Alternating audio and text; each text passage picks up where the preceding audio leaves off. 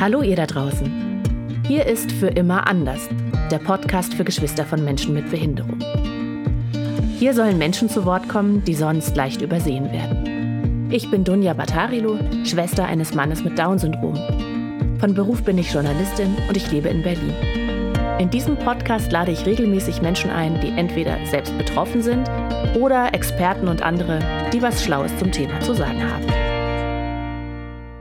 Herzlich willkommen zu Für immer anders, dem Podcast für erwachsene Geschwister von Menschen mit Behinderung. Heute habe ich Kerstin Kowalewski zu Gast. Ich freue mich sehr, dass du heute da bist, Kerstin. Du bist Expertin für das Thema Prävention bei Geschwister von Menschen mit Behinderung im Kindesalter.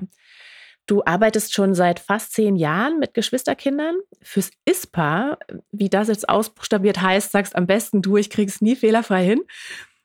Aber erstmal Hallo, Kerstin. Hallo, Dunja. Danke, dass ich da sein darf. Also ISPA, vielleicht kann ich das kurz direkt aufklären, bedeutet Institut für Sozialmedizin in der Pädiatrie Augsburg. Ein kleiner Verein in Augsburg sitzend und äh, wir ja, machen verschiedene Versorgungsmodelle für bestimmte Zielgruppen, darunter eben auch Geschwisterkinder. Ja, dieser Verein bewegt viel. Ihr seid seit Jahren dabei, ein Angebot für Geschwisterkinder aufzubauen. Du hast den Susi-Club entwickelt und den Geschwisterclub. Da werden wir gleich noch mehr drüber hören. Du hast auch äh, ein Ausbildungsangebot für Geschwisterfachkräfte aufgebaut, um das richtig in die Breite zu bringen. Und ich finde, ihr macht echt sensationell gute Arbeit. Und ähm, der Grund, warum ich dich heute eingeladen habe, ist, dass ich denke, in uns allen, also in uns allen Erwachsenen, überhaupt Erwachsenen, aber auch in uns erwachsenen Geschwistern steckt ja das Kind von damals. Und nicht alle von uns hatten ja das Glück, auch damals schon an so einem Angebot teilnehmen zu können, wie du es heute anbietest oder wie es viele heute anbieten. Und die Frage ist so ein bisschen, was brauchen Geschwisterkinder, um gut ins Leben zu kommen? Was für Ressourcen bringen sie vielleicht eh von zu Hause mit? Besondere auch. Und ja, wo gibt es Herausforderungen und wo gibt es Dinge, auf die auch Eltern und Familienmitglieder und ganz andere Menschen achten können, damit sie einen guten Start ins Leben haben. Also so das große Thema Resilienz würde ich mir gerne mit dir anschauen und gucken, was wir Erwachsenen davon auch noch mitnehmen können. Ja, total gerne. Es ist ja was, was sehr prägend ist, das Aufwachsen mit einem Geschwisterkind, das eine Behinderung hat. Und ich denke, da können wir gut hinschauen, weil das auch ja was Lebenslanges ist und deswegen auch in diesen Podcast gut reinpasst. Ja, ganz genau. Ich fange mal so bei der Basis an. Also ich habe mir mal ein paar Studien angeschaut und finde, also ich mit meinem Laienverstand, ich bin ja weder Psychologin noch Pädagogin noch irgendwas, sondern einfach immer eine halbwissende Journalistin. Aber was mir entgegenkam, waren Widersprüche. Und zwar heißt es da einerseits, so ein Geschwister mit Behinderung zu haben, ist total die Ressource.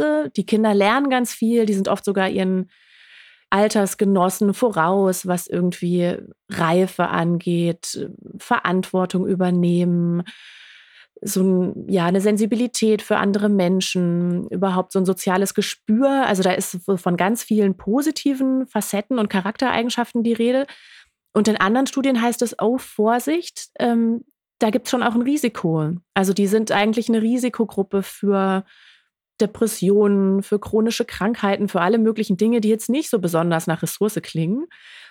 Ja, wie, wie siehst du das? Welche Erfahrungen machst du in der Praxis und wie lässt sich mit diesem Widerspruch umgehen? Lässt er sich auflösen mhm. oder vielleicht auch nicht? Also ich würde ganz intuitiv sagen, beides stimmt. Mhm. Ähm, das ist, glaube ich, tatsächlich in sich gar kein Widerspruch, sondern es ist etwas, was gleichzeitig stattfindet. Also auf der einen Seite kann die Erfahrung, die ich als Geschwisterkind in dieser Lebenssituation mache, mich stärken, ähm, ja, mir, mir bestimmte Ressourcen auch zur Verfügung stellen.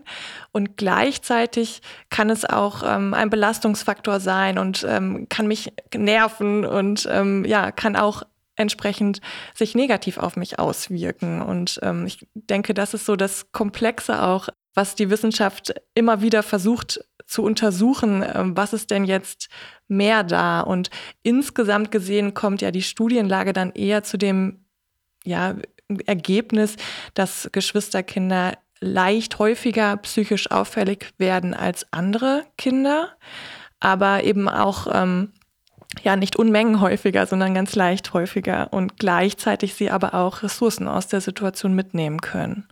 Mhm. Was heißt es denn so ganz konkret? Also du kennst ja unglaublich viele Kinder in dieser Konstellation. Was erlebst du da? Was sind ähm, Potenziale, die die mitbringen, die sich vielleicht von anderen unterscheiden im gleichen Alter? Mhm. Ich denke, dass sie durch ja das Aufwachsen mit einem Bruder oder einer Schwester mit einer Behinderung oder Erkrankung sie lernen, ähm, Verantwortung zu übernehmen, auch mal lernen, ähm, eigene Bedürfnisse erstmal zurückzustellen. Also sie sind oft sehr empathisch, schauen darauf, wie geht's den anderen, manchmal bevor sie auf das eigene Befinden schauen.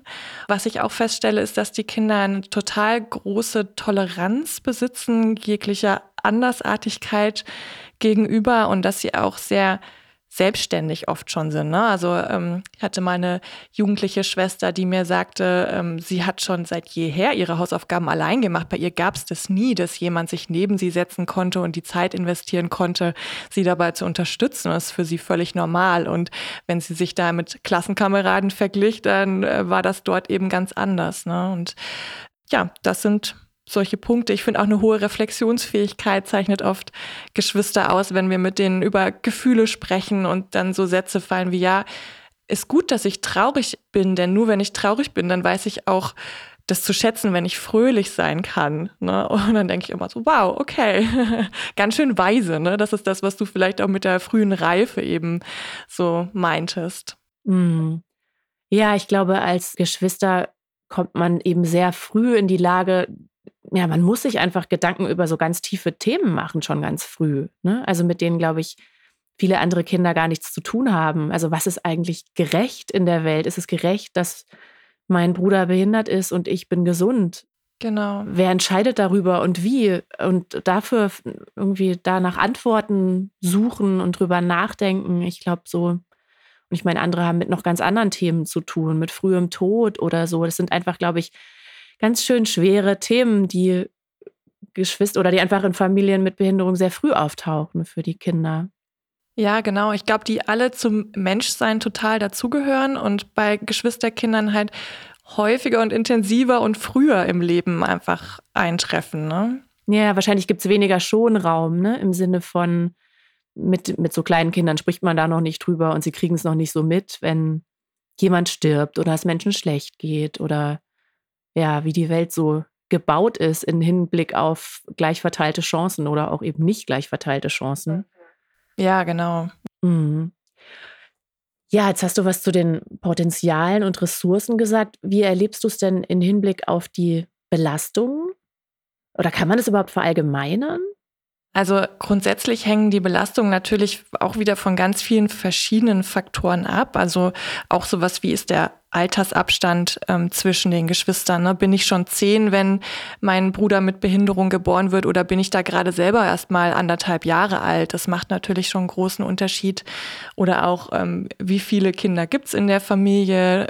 ja, wie ist die Geburtenreihenfolge? Bin ich älter oder ähm, jünger als mein äh, Geschwisterkind mit Behinderung? Das sind alles so Faktoren, die das beeinflussen, aber grundsätzlich kann man natürlich sagen, so eine Diagnose, wenn die, die auf die Familie eintrifft, ist das natürlich ein, ja, man, man spricht in der Gesundheitswissenschaft von kritischen Lebensereignissen, ne, also die hochgradig natürlich Stress auslösen, sehr viele Sorgen auslösen und mit dieser ja, ganzen Thematik ähm, gehen die Familien dann ihren Weg und der ist natürlich bestimmt von ganz viel ähm, Themen von Versorgung, Pflege, Therapiemaßnahmen, auch viel Bürokratie im Sinne von Anträge stellen für alles, was eben nötig ist, Widersprüche bearbeiten und so weiter. Ähm, und all das prägt natürlich so die, die Lebenswelt auch von einem Geschwisterkind. Und es merkt, ähm, die Eltern haben dann entsprechend vielleicht weniger Zeit zur Verfügung,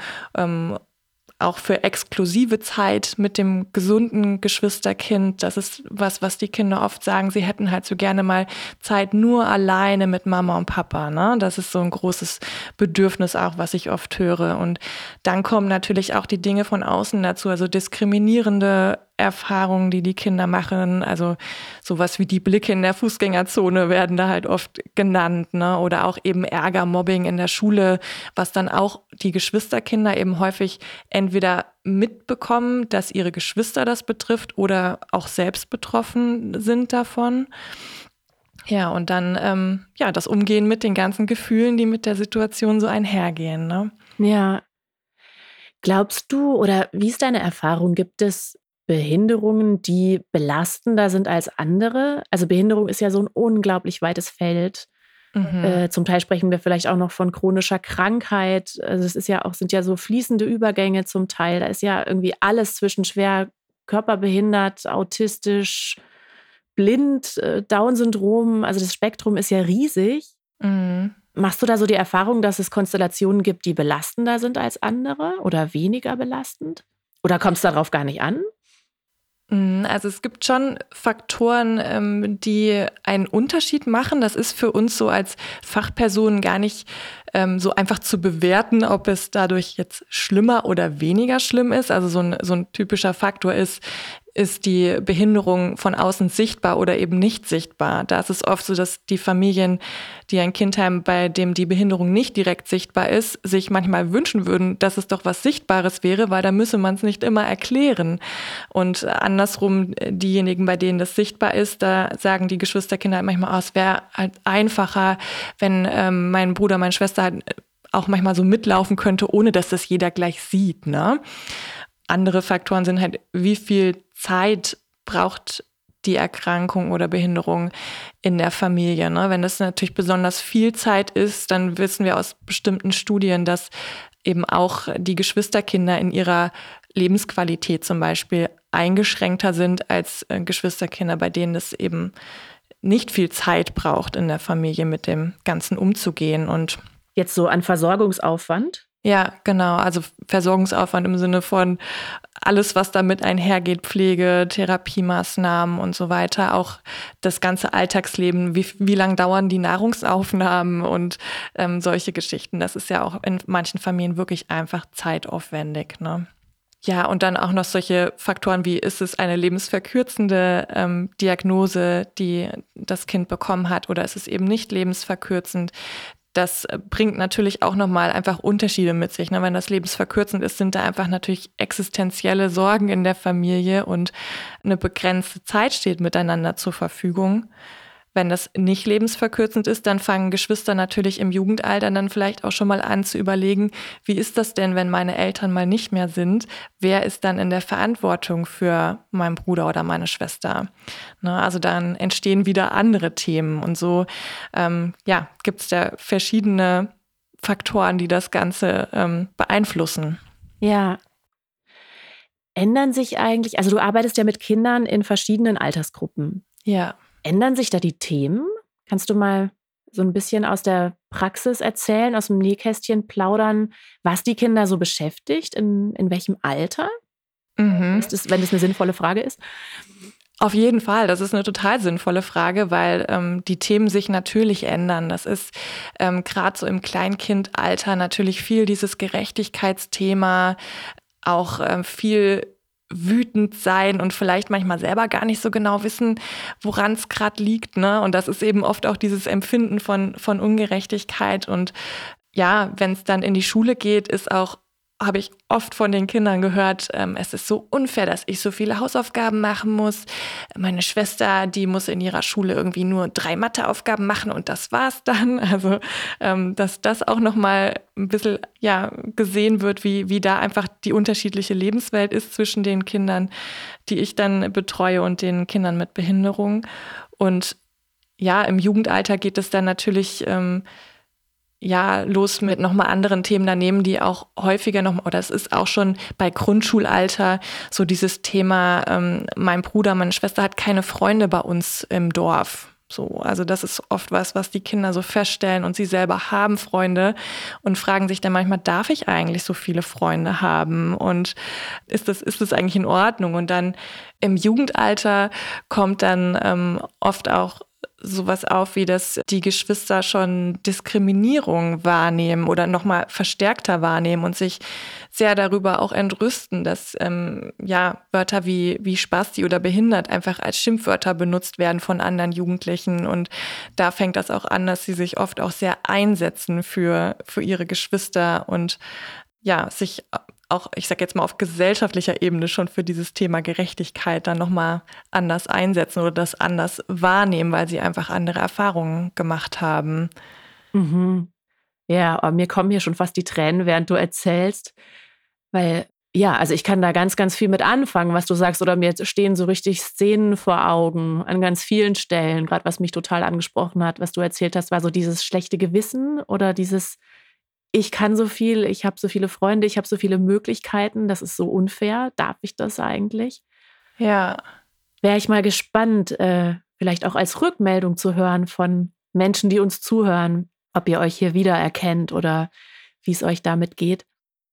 Jetzt habe ich gerade noch mal gedacht, mich wundert es eigentlich, dass so Erfahrungen von Mobbing oder Diskriminierung der Geschwister, dass das erst so spät auftaucht. Also ich erinnere das total schon wenn nicht aus dem Kindergarten, dann spätestens aus der Grundschulzeit. Also, dass so auf dem lokalen Spielplatz im Dorf irgendwie einfach immer irgendwie Jungs gelauert haben, die David der Mongo gerufen haben oder so, wenn wir kamen. Mm, es wundert ja. mich fast, dass das erst so spät kommt.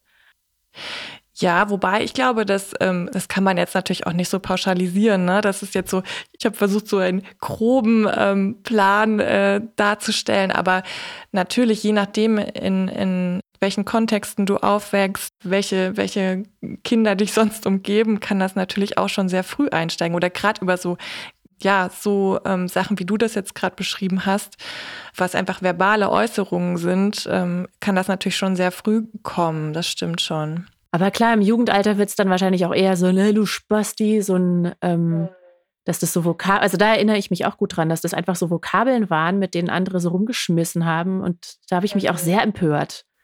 Ja, genau. Also bis hin dazu, dass ähm, Geschwister dann wirklich die Schule wechseln, um einfach aus dem Kontext, in dem sie sind, in dem sie eben solchen Diskriminierungen ausgesetzt sind, da auch ein Stück zu entkommen. Und das ist auch was, was mich immer total bewegt und berührt hat in, in der Arbeit, wenn ich festgestellt habe, da ja, sind einfach Fronten zwischen den Kindern entstanden, auch durch dieses Thema, ähm, die dann offenbar nicht zu überwinden waren. Also auch mit Unterstützung der Lehrkräfte und Schulsozialarbeiter und so. Aber manchmal, ähm, ja, war das dann das Letzte, was dann helfen konnte, dass das Kind wirklich die Klasse gewechselt hat, was natürlich unfassbar schade ist, auch dass ähm, das nötig war dann.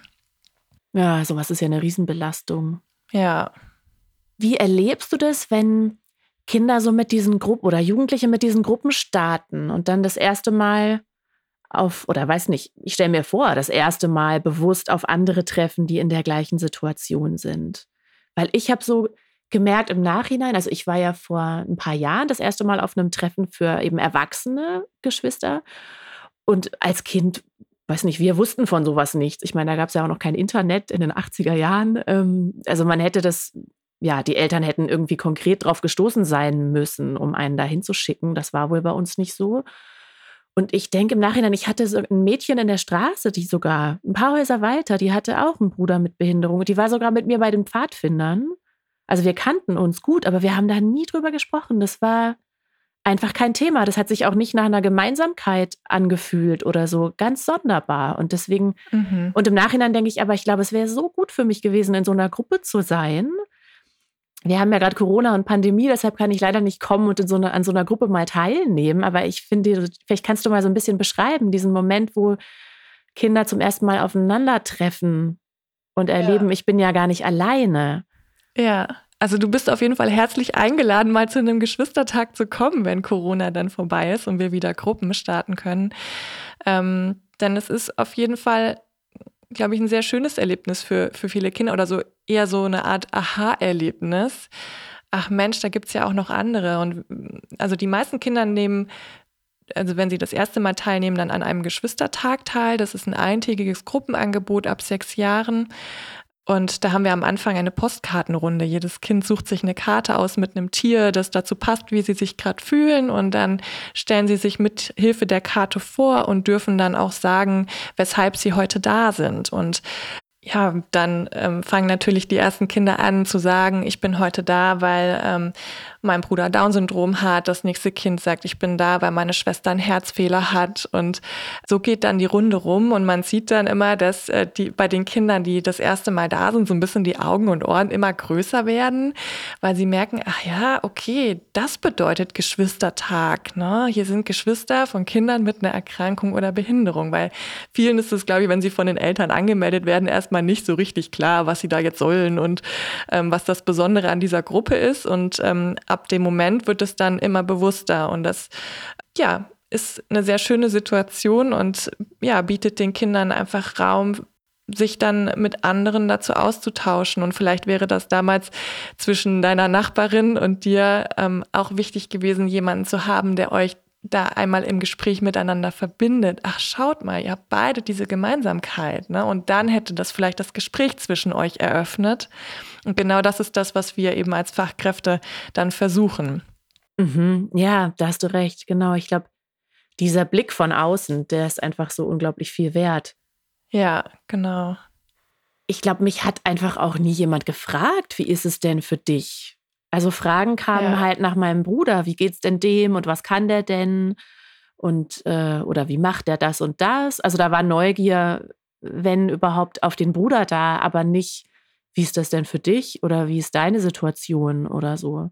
Ja, das ist ganz typisch. Also auch, ähm, dass das Verwandte kommen und dann haben die ein Geschenk für das Kind mit Behinderung dabei und das Geschwisterkind steht halt daneben und denkt, oh ja, okay. So, und ähm, das ist halt schade, wenn das irgendwann zur Normalität wird, weil dann verlernen die Kinder natürlich auch sich selber zu fragen, wie geht's eigentlich mir, sondern sie fragen sich, wie geht's meinem Bruder oder meiner Schwester? Und auch das ist so ein Thema, was wir ähm, ja stark versuchen, in unsere Gruppenangebote zu integrieren. Allein schon darüber, dass wir jedes Mal zu Beginn von unseren Gruppen eben fragen, mit welcher Stimmung seid ihr heute da? Wie fühlt ihr euch heute? Und das können die Kinder dann eben mit Hilfe der Postkarten ausdrücken und dann auch verbalisieren, weil gerade zu üben, das auch mal auszusprechen, ist auch am Anfang erstmal eine, eine Hürde oder eine Herausforderung, da Worte für zu finden, wie es in einem eigentlich aussieht. Ne?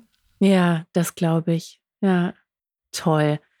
Was macht ihr noch mit den Kindern? Also euer Ziel ist doch, wenn ich es richtig verstehe, die Resilienz dieser Kinder zu stärken. Also die stark zu machen für fürs Leben und echt auch die Herausforderungen, mit denen sie ja auch zu tun haben. Was macht ihr denn mit denen? Wir versuchen ihnen ganz viele verschiedene Fähigkeiten zu vermitteln, die dann eben auf die Resilienz, also ihre psychische Widerstandsfähigkeit einzahlen. Da zählt zum Beispiel die Stressbewältigungsfähigkeit dazu, ne? weil alles, was die Kinder so erleben, was sie einfach ja, unter Stress setzt, sind ja Stresssituationen, für die man potenziell auch Bewältigungsmechanismen entwickeln kann als Mensch. Und ja, als methodisches Beispiel, wir haben eine Stresswaage, die man sich wirklich so vorstellen kann mit zwei Waagschalen in die eine Waagschale. Ähm, da besprechen wir dann immer mit den Kindern, äh, was setzt euch unter Druck, ähm, was, was setzt euch in, unter Stress. Ne? Und ähm, da können sie dann erstmal vieles loswerden, was sie da haben in ihrem Alltag. Das ist dann nicht immer unbedingt was mit den Geschwistern. Das kann ja auch Streit im Freundeskreis sein, Streit mit den Eltern, ähm, eine schwierige Klassenarbeit, die sie schreiben müssen, aber eben auch manchmal, ja, mein Bruder ist wieder im Krankenhaus, der braucht eine Operation und ich mache mir Sorgen. Ne? Also da ist dann Platz für alles, was die Kinder gerade so bewegt. Und dann schauen wir uns auch an, in welche Gefühlslage versetzt die Kinder denn dieser Stressor, weil das ist eben das Wichtige, dass sie das auch spüren lernen. Mhm. Ähm, und dann äh, bemerken, ach ja, ich bin jetzt gerade in Sorge. Ah ja, okay, das ist, weil mein Bruder gerade eine OP braucht. Ne? Und dann ist eben das Wichtige, was kommt in die andere Waagschale rein, nämlich die Stresskiller nennen wir das. Also alles, was die Kinder von sich schon kennen, was ihnen hilft, ähm, was ihnen gut tut, was sie auch wieder entspannt und was sie eben von dieser vermeintlich negativen Emotionalität dann auch wieder rausholt und in eine ähm, angenehme Emotionalität reinführt. Und da kennen die Kinder auch unglaublich viel. Das ist immer sehr schön zu sehen. Also viele Hobbys werden dann natürlich genannt, ähm, Sportarten, die sie gerne machen, aber auch sowas, also mein Lieblingsstresskiller, den Kinder manchmal nennen, ist dann sowas wie Blumenpflücken oder besonders schön fand ich auch mal, ein Glas Wasser trinken. Das habe ich dann tatsächlich für mich auch so mitgenommen, dass wenn ich mal total wütend bin oder so, dann nehme ich mir erstmal ein Glas Wasser und trinke das schlückchenweise und merke, ach ja, okay, schon komme ich wieder ein bisschen runter. Also interessanterweise kann auch ich da immer wieder von den Kindern total viel lernen. und seid ihr dann, ähm, also habt ihr hauptsächlich so Gesprächskreise oder spielt ihr auch Sachen oder wie, wie seid ihr da auch in Aktion also von der Methodik her ist es sehr bunt gemischt. Also ähm, wir fangen immer an mit einer Stuhlkreisrunde, wie ich schon erzählt habe, und dann ähm, gibt es meistens so kleine aktivierende Spielchen, wo auch mal gerannt wird und ähm, ja, einfach viel körperliche Aktivität dabei ist. Das ist ja gerade auch bei den Kindern so im Grundschulalter dann total wichtig, dass die dann sich auch ausagieren können. Und dann arbeiten wir viel auch mit erlebnispädagogischen ähm, Methoden, dass die Kinder zum Beispiel so Kooperationsaufgaben lösen müssen, wo sie dann wiederum merken, ach ja, schau, wenn ich eine schwierige Aufgabe in meinem Leben vor mir habe, dann kann es total hilfreich sein, dass ich andere um Hilfe bitte und wir das gemeinsam versuchen zu bewältigen. Und das ist so die Lernerfahrung, die sie zum Beispiel in den erlebnispädagogischen Aufgaben für sich oft mitnehmen. Dann basteln wir also kreative Dinge, machen wir viel mit den ganz kleinen im Geschwister-Kids-Angebot ist auch ähm, viel Musikalisches mit dabei. Das kennen die einfach aus dem Kita-Alltag auch, dass man mal miteinander singt und klatscht. Ne? Ja, und auch besonders eben dieses ganze kreative ähm, finde ich auch immer sehr schön, wenn sie Stärkenmännchen für sich bauen oder den Komplimentekoffer, den sie von den anderen bekommen haben, anmalen. Also so, so ungefähr so bunt kann man sich das vorstellen. Ja, das klingt wirklich nach was, wo man irgendwie so ganz satt und angefüllt mit positiven Momenten und schöner Rückmeldung nach Hause gehen kann. So. Ja, genau. Das ist immer das Schönste, wenn die Kinder dann beim Abholen auf die Eltern zurennen und sagen, ah, es war so schön heute beim Geschwistertag. Darf ich nächstes Mal wiederkommen? Dann denke ich immer, okay, dann haben wir heute ja einiges richtig gemacht. dann geht es viel auch um Selbstbewusstsein, oder? Ja, total. Also das ist auch äh, so die häufigste Rückmeldung, die wir von Eltern bekommen, wenn die Kinder an einem von unseren Präventionskursen teilgenommen haben, dass die Kinder selbstbewusster werden durch die Kurse.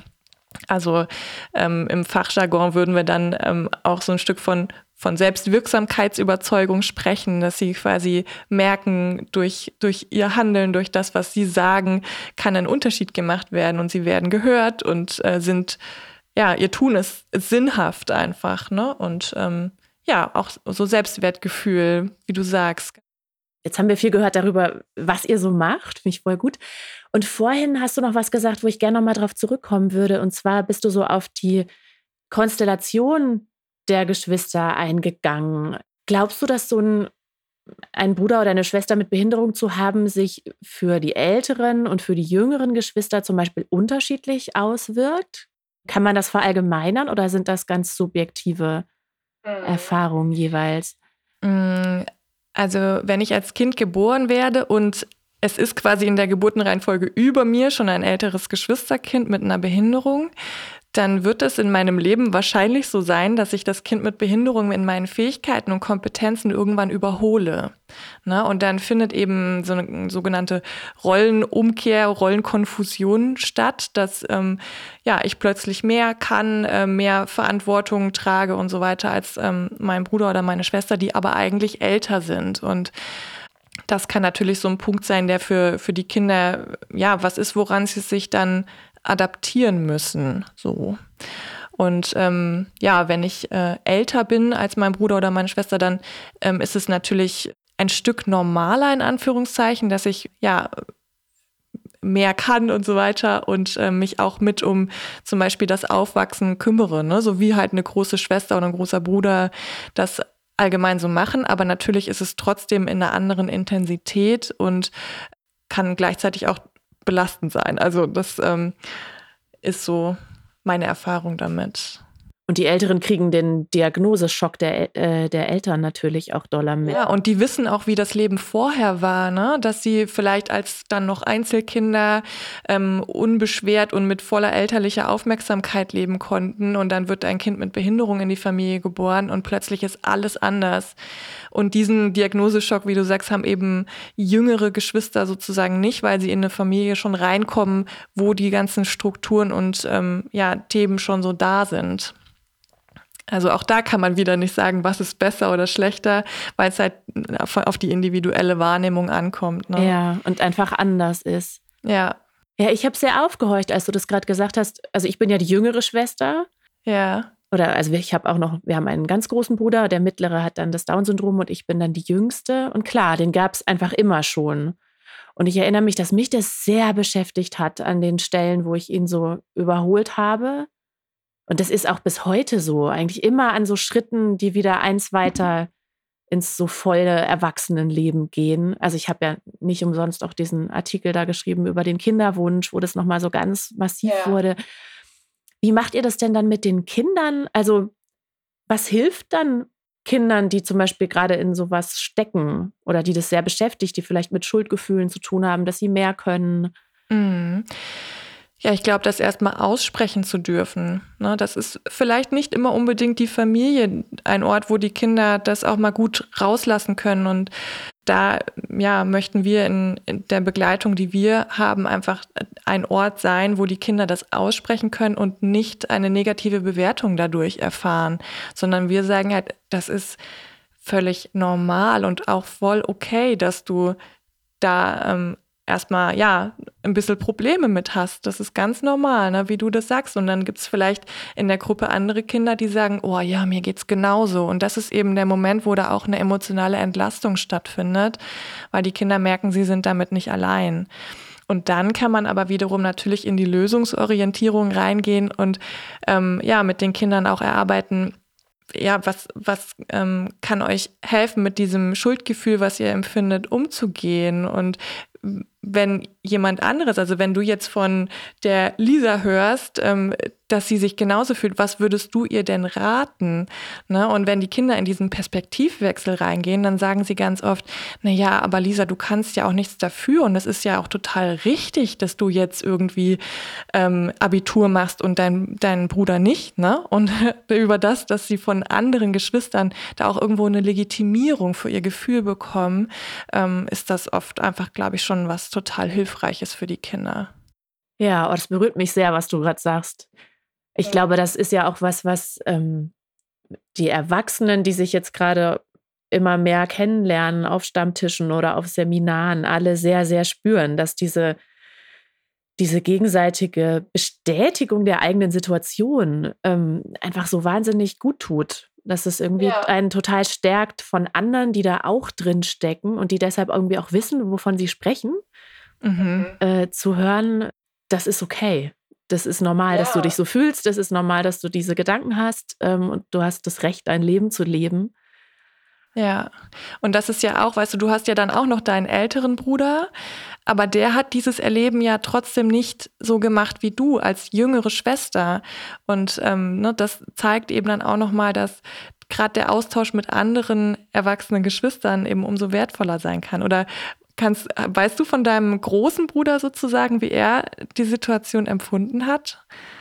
Auf jeden Fall anders. Also der hatte da auf jeden Fall auch eine ganz andere Rolle und auch eine andere Wahrnehmung. Wir fangen da erst in letzter Zeit wirklich an, auch mal drüber zu sprechen. Das ist ganz interessant. Mhm. Hat echt gedauert. Ja. Wie sind die Altersabstände bei euch? Also zwischen dem Ältesten und mir liegen fünf Jahre und der David mit Down-Syndrom ist in der Mitte. Ja, okay. Genau. Ich stelle mir das tatsächlich total super vor, für die Kinder und Jugendlichen bei euch Erwachsene zu haben, denen sie das alles erzählen können, ohne Angst zu haben, dass die dann traurig sind oder dass die verletzt sind oder dass es die noch mehr belastet, wenn ich jetzt ein Problem habe oder was, worüber ich traurig bin oder so. Also ich stelle mir das wirklich ziemlich toll vor, so einen Raum zu haben in dem Alter. Mhm. Also Appell an alle Eltern, die hier zuhören, falls welche zuhören, schickt eure Kinder zu diesen Angeboten. Das ist, glaube ich, genau. wirklich eine richtig, richtig gute Sache. Ja, und man braucht auch als Eltern nicht den Anspruch an sich zu haben, dem eigenen Kind diesen Raum selber zu geben, denn das, das kann ja kaum funktionieren, weil man hängt ja emotional total drin als Eltern, ganz normal. Ne? Und ja, deshalb ist es umso schöner, wenn ähm, Eltern ihre Kinder dabei unterstützen, zu sagen, hey, ich schenke dir diesen Raum, indem ich dich zu einem Angebot für Geschwisterkinder anmelde und da ähm, ja die Kinder einfach diese Möglichkeit kriegen dann. Ja, und ich denke, es ist ganz wichtig zu sagen, es ist ja auch, da muss nicht das Eingeständnis davor stehen, dass man was falsch macht oder so, sondern eher einfach der Wunsch fürs eigene Kind, es soll es noch ein bisschen besser haben. Ja, total. Auf jeden Fall. Das ist ja sowieso so, alle Eltern geben ihr Bestes in dieser Situation. Also das kennen wir gar nicht anders. Und das ist eben auch wichtig für, für Eltern, die da noch keine Erfahrung mit, mit Fachkräften für Geschwister gemacht haben, das zu wissen, dass auch die elterliche Situation oder das elterliche Handeln da nicht bewertet wird in dem Sinne, ne? sondern ja, zu uns kann man auch als Eltern kommen und findet ähm, ja einen Raum, in dem man die Dinge, die einen belasten, ansprechen kann. Ne? Ja, das klingt echt gut. Ihr habt ja, ich meine 2019 hat das ISPA für die Arbeit mit Geschwisterkindern den Bayerischen Präventionspreis bekommen. Ja, Ihr werdet genau. also wirklich wahrgenommen als eine Institution, die tolle Arbeit macht. Was habt ihr erreicht in den zehn Jahren, die du da jetzt schon dabei bist? Und wo seid ihr gerade und wie geht's weiter? Mhm. Also wir haben in den zehn Jahren ein ja, ganzes Präventionskonzept erstellt. Der Überbegriff dafür ist Geschwisterclub. Und im Geschwisterclub gibt es ähm, drei Angebotsformen, die schon fix und fertig konzipiert, evaluiert und auch veröffentlicht sind in Form von Praxishandbüchern. Das ist einmal der SUSI-Präventionskurs. SUSI steht für Supporting Siblings, also Geschwisterkinder unterstützen. Und der Geschwistertreff, das ist auch ein Präventionskurs und dieses eintägige Angebot, von dem ich eben schon erzählt habe, der Geschwistertag. Ähm, das sind also Angebote, die ja verfügbar sind auch für Fachkräfte ähm, des psychosozialen Bereichs ähm, in, ganz Deutschland oder im deutschsprachigen Raum, um die Angebote auch zu übernehmen vor Ort. Und ja, ansonsten sind wir dabei, ähm, Angebote für die weiteren Altersgruppen, also Geschwister Kids von drei bis sechs Jahren, Geschwister Teens ähm, von 12 bis 18 und auch noch ein Angebot für trauernde Geschwister zu entwickeln. Das ist alles schon sehr weit, aber noch nicht ganz veröffentlicht. Äh, wir sind auf einem sehr guten Weg. Ja, und was wir eben erreichen konnten zudem ist, dass ähm, die beiden Präventionskurse, Susi und Geschwistertreff, ja, eine erste Refinanzierungsmöglichkeit bekommen haben, weil wir sie zertifizieren haben lassen über die zentrale Prüfstelle Prävention.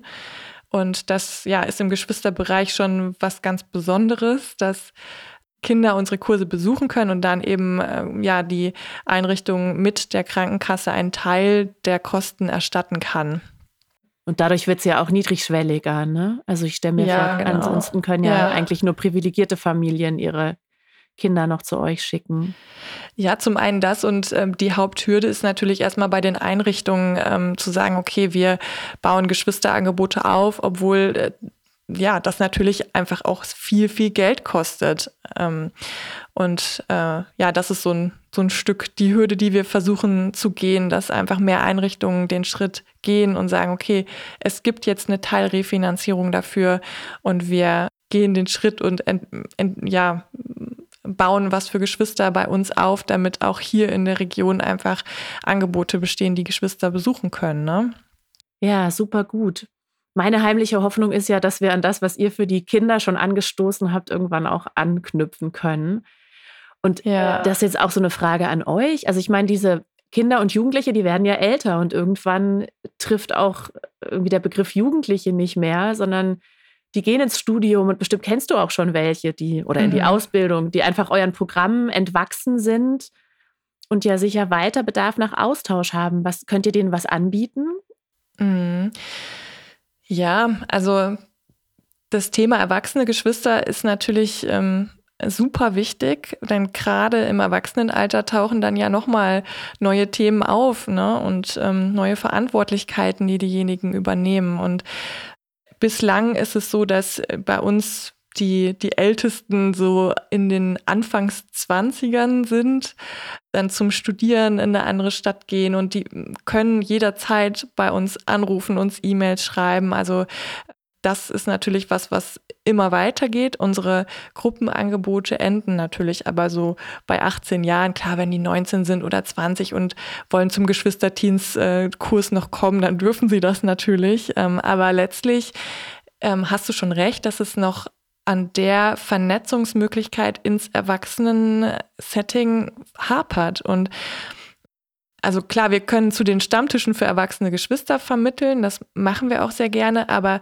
auch da ist natürlich die Frage, wenn es ein Stammtisch ist, der hauptsächlich ähm, 40 plus äh, Menschen da hat, dann gehen unsere vielleicht 22, 23-Jährigen da, fühlen die sich da vielleicht auch nicht so richtig abgeholt und da ist definitiv noch ein großer Bedarf für Erwachsene, ja, Dinge zu entwickeln und Angebote zu machen. Kriegst du Post von jungen Erwachsenen oder also hast du das konkret, dass Leute sich melden und in Kontakt bleiben wollen mit dir, mit euch? Ja, also die ähm, die Jugendlichen oder jungen Erwachsenen, die bei uns da jetzt schon so alt geworden sind, das sind ja auch wirklich welche, die ich jetzt schon fast zehn Jahre begleite. Und da ähm, wird natürlich auch immer mal wieder Kontakt aufgenommen. Und ähm, ja, besonders schön finde ich auch, wenn, also wir machen ähm, alle zwei Jahre eine Fachtagung, eigentlich für Fachkräfte in der Geschwisterbegleitung. Und auch da geben wir immer total gerne so unseren jungen Erwachsenen mal die Möglichkeit, auf der Bühne was von ihrem Leben zu erzählen. Und das sind zum Beispiel auch solche Punkte, wo wir mal wieder auf die zukommen und fragen, hey, wie, wie sieht's aus? Wie geht's euch? Und habt ihr Lust, mal anderen ein bisschen was zu erzählen und so. Ne? Und so gibt's immer mal wieder Überschneidungspunkte, wo man sich begegnet. Oder eine junge Erwachsene treffe ich manchmal in der Straßenbahn in Augsburg. Das ist auch immer ganz schön. Ja, dann einfach wahrzunehmen, wow, die sind ähm, mitten im Leben stehend und gehen da so ihren Weg. Ne? Und ähm, du kennst ja so viele. Ist es denn wirklich so, dass so viele in den sozialen Bereich gehen? Oder ist das mein persönlicher Eindruck?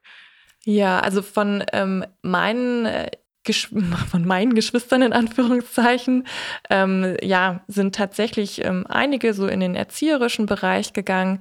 Ansonsten kenne ich ja erwachsene Geschwister eher aus dem Kontext unserer Fachkraft für Geschwisterfortbildung, weil da auch äh, immer wieder natürlich erwachsene Geschwister drin sind.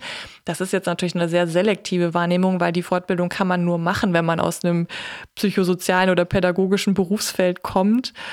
Ja, von daher ist es äh, schwierig, so objektiv zu bewerten, aber subjektiv die Geschwister, die ich kennengelernt habe, sind schon zu einem großen Anteil im, im sozialen Bereich irgendwo angesiedelt.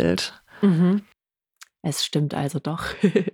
Nimmst du das auch so wahr, oder? Ja, total. Also auf Treffen mit anderen Geschwistern. Also ich bin immer die Ausnahme. Ich bin ja dem sozialen Bereich nochmal von der Schippe gesprungen. Ich habe mein Medizinstudium abgebrochen. Ah, aber ja. ja. es sind immer viele. Ja, ja, auf jeden Fall. Ja. Das ist auch immer ein Lacher. Ja, aber umso besser, ähm, weil gerade die Öffentlichkeitsarbeit braucht es ja auch, um eben bei dem Thema erwachsene Geschwister auch weiterzukommen und was zu erreichen und irgendwie Organisationen und Institutionen aufzutreiben, die sagen, wir schreiben uns das jetzt auf die Fahne und wir wollen das nach vorne bringen, das Thema, ne? Und Strukturen schaffen halt überhaupt erstmal. Ja, genau. Ja, das eine sind ja, denke ich, die Strukturen, das andere ist die Sichtbarkeit. Und da ist mein Eindruck ja. schon, dass die gerade größer wird.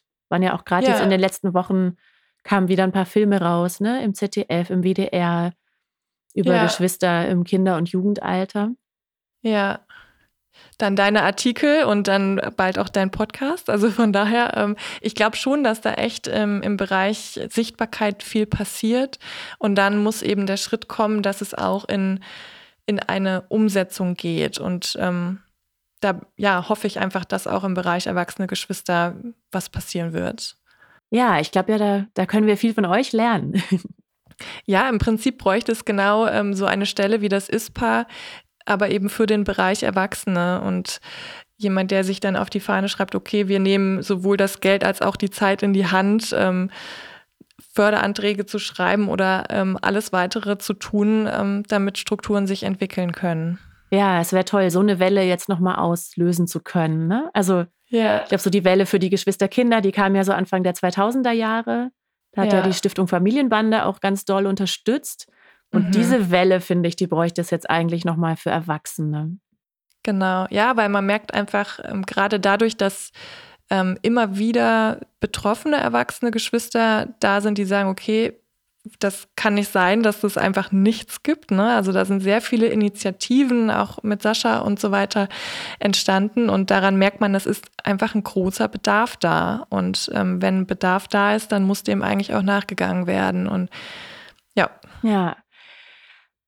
Was glaubst du, jetzt reden wir ja gerade nochmal so über die Erwachsenen, die von uns, die jetzt nicht das Glück hatten, an so einer Kinder- oder Jugendgruppe teilzunehmen, was können wir denn noch tun? Ist es jetzt schon zu spät? Also ist es schon sind, ist unsere Resilienz verloren, wenn wir keine aufgebaut haben? Oder was, ähm, ja, was lässt sich vielleicht übertragen?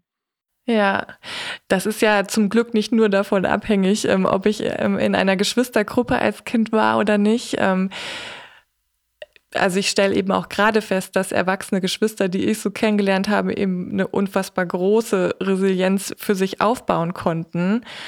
Ja, und ich denke, dass ja viele erwachsene Geschwister ohnehin ExpertInnen sind im Umgang mit schwierigen Lebenssituationen. Ne? Und das finde ich ist auch so ein Punkt, da einfach den Blick immer wieder bei sich selbst hinzurichten. Ne? Welche Ressourcen habe ich eigentlich aus dieser Lebenssituation, auch aus meiner Geschwisterkonstellation mitgenommen, die mich stärkt und ähm, entsprechend wirklich so dieses Mindset zu haben, auf das zu schauen, was auch gut gelungen ist im, im eigenen Leben und im eigenen Werdegang. Ne? Und ähm, ja, an sich kann man natürlich auch im Erwachsenenalter sich mit all den Themen, die da sind, auseinandersetzen und ähm, mit der Familie das, was einen bewegt, ansprechen oder auch im Erwachsenenalter Austausch mit, mit anderen betroffenen Geschwistern suchen. Ähm, man kann auch Kurse zur Stressprävention besuchen, ähm, Achtsamkeitskurse. Ne? Das geht ja alles so ein bisschen in die Richtung der Fähigkeiten, die wir auch in den Kinderkursen schulen. Und bei Erwachsenen gibt es da ja auch viele Möglichkeiten, die vielleicht nicht immer unbedingt geschwisterspezifisch sind, aber dennoch ähm, hilfreich sein können. Hm ja, die man sich ja auch im Bewusstsein um die Belastung, die es eben doch auch bedeutet, vielleicht gezielt suchen kann. Ne? Genau, und das ist eben so der Punkt, den du ansprichst, sich das auch erstmal für sich selber anzuerkennen, dass es vielleicht an manchen Stellen im Leben einfach schwierig war. Und ne, wenn man äh, das für sich so sagen kann, ja, und manchmal habe ich da einfach auch vielleicht ein paar Probleme mit, dann kann man eben auch sagen, okay, und ich suche mir da jetzt Hilfe und mache mich auf den Weg und arbeite damit. Ne? Ja, ich merke immer, mir geht es da echt so ums Und. Also auch diesen Podcast zum Beispiel, ich mache ihn jetzt wirklich nicht, um in die Welt rauszuschreien, wie schwierig und wie scheiße das alles ist, sondern irgendwie, mir ist zum Beispiel, mir persönlich ist so klar, was an Ressourcen alles in dieser Situation drinsteckt, weil ich es irgendwie schon, schon immer so gewohnt bin, das erstmal positiv zu sehen. Nur es ist einfach kein vollständiges Bild. Also ich habe so für mich gemerkt, dass in dem Moment, wo ich angefangen habe anzuerkennen, dass da durchaus auch Belastung drinsteckt, ich erst richtig anfangen konnte, mich darum auch zu kümmern. Und deswegen ja. glaube ich, ähm, ich glaube, das lässt sich schon auch übertragen, ja, dass dieses und so wichtig ist. Also es ist, mhm. es ist schön, aber es ist auch total anstrengend und auch genau. frustrierend. Ja. Ja, und das darf auch sein, dass ich die Wahrnehmung dahin richte. Ne? Ja. Ja, gutes Schlusswort. Richten wir doch mal unsere Wahrnehmung und unsere Gedanken und Überlegungen darauf, was diese Situation eigentlich so mit uns macht und was wir brauchen. Ja. Kerstin, wie und wo findet man denn eure Angebote? Also, falls hier Eltern zugehört haben, Lehrer, Tanten, Onkel, Großeltern, die vielleicht irgendwas weitersagen wollen, wo kann man mhm. schauen? Also, unsere Homepage ist erstmal geschwisterclub.de. Die meisten Angebote findet man aber sehr gut ähm, auf der Homepage der Stiftung Familienbande. Dort äh, sind die verzeichnet, man kann mit Postleitzahl, Eingabe suchen und findet dann ähm, die Angebote, die in der näheren Umgebung sind. Und das sind dann zum einen schon manchmal Geschwisterclub-Angebote, aber natürlich auch andere Angebote. Es gibt ganz viele tolle Anbieter in ganz Deutschland und da wird man am ehesten fündig. Das klingt super aufbereitet. Also schaut es euch an. Die Links findet ihr in den Show Notes. Und jetzt, ja, hatten wir ein langes, sehr interessantes Gespräch, Kerstin. Ja, danke, dass du gekommen bist. Ich freue mich total. Das war wirklich sehr aufschluss- und erkenntnisreich und ich hoffe, wir ja, wir machen vielleicht auch noch was zusammen. Ich bin gespannt. Ja, gerne mal wieder, ne? Vielen Dank und bis bald. Alles Gute für eure Arbeit. Dankeschön. Ciao. Das war für immer anders. Der Podcast für Geschwister von Menschen mit Behinderung. Wenn ihr Fragen habt oder auch Ideen oder Wünsche, über welche Themen wir hier mal sprechen sollten, schreibt mir. Meinen Kontakt findet ihr in den Show Notes. Und ich freue mich von euch zu hören.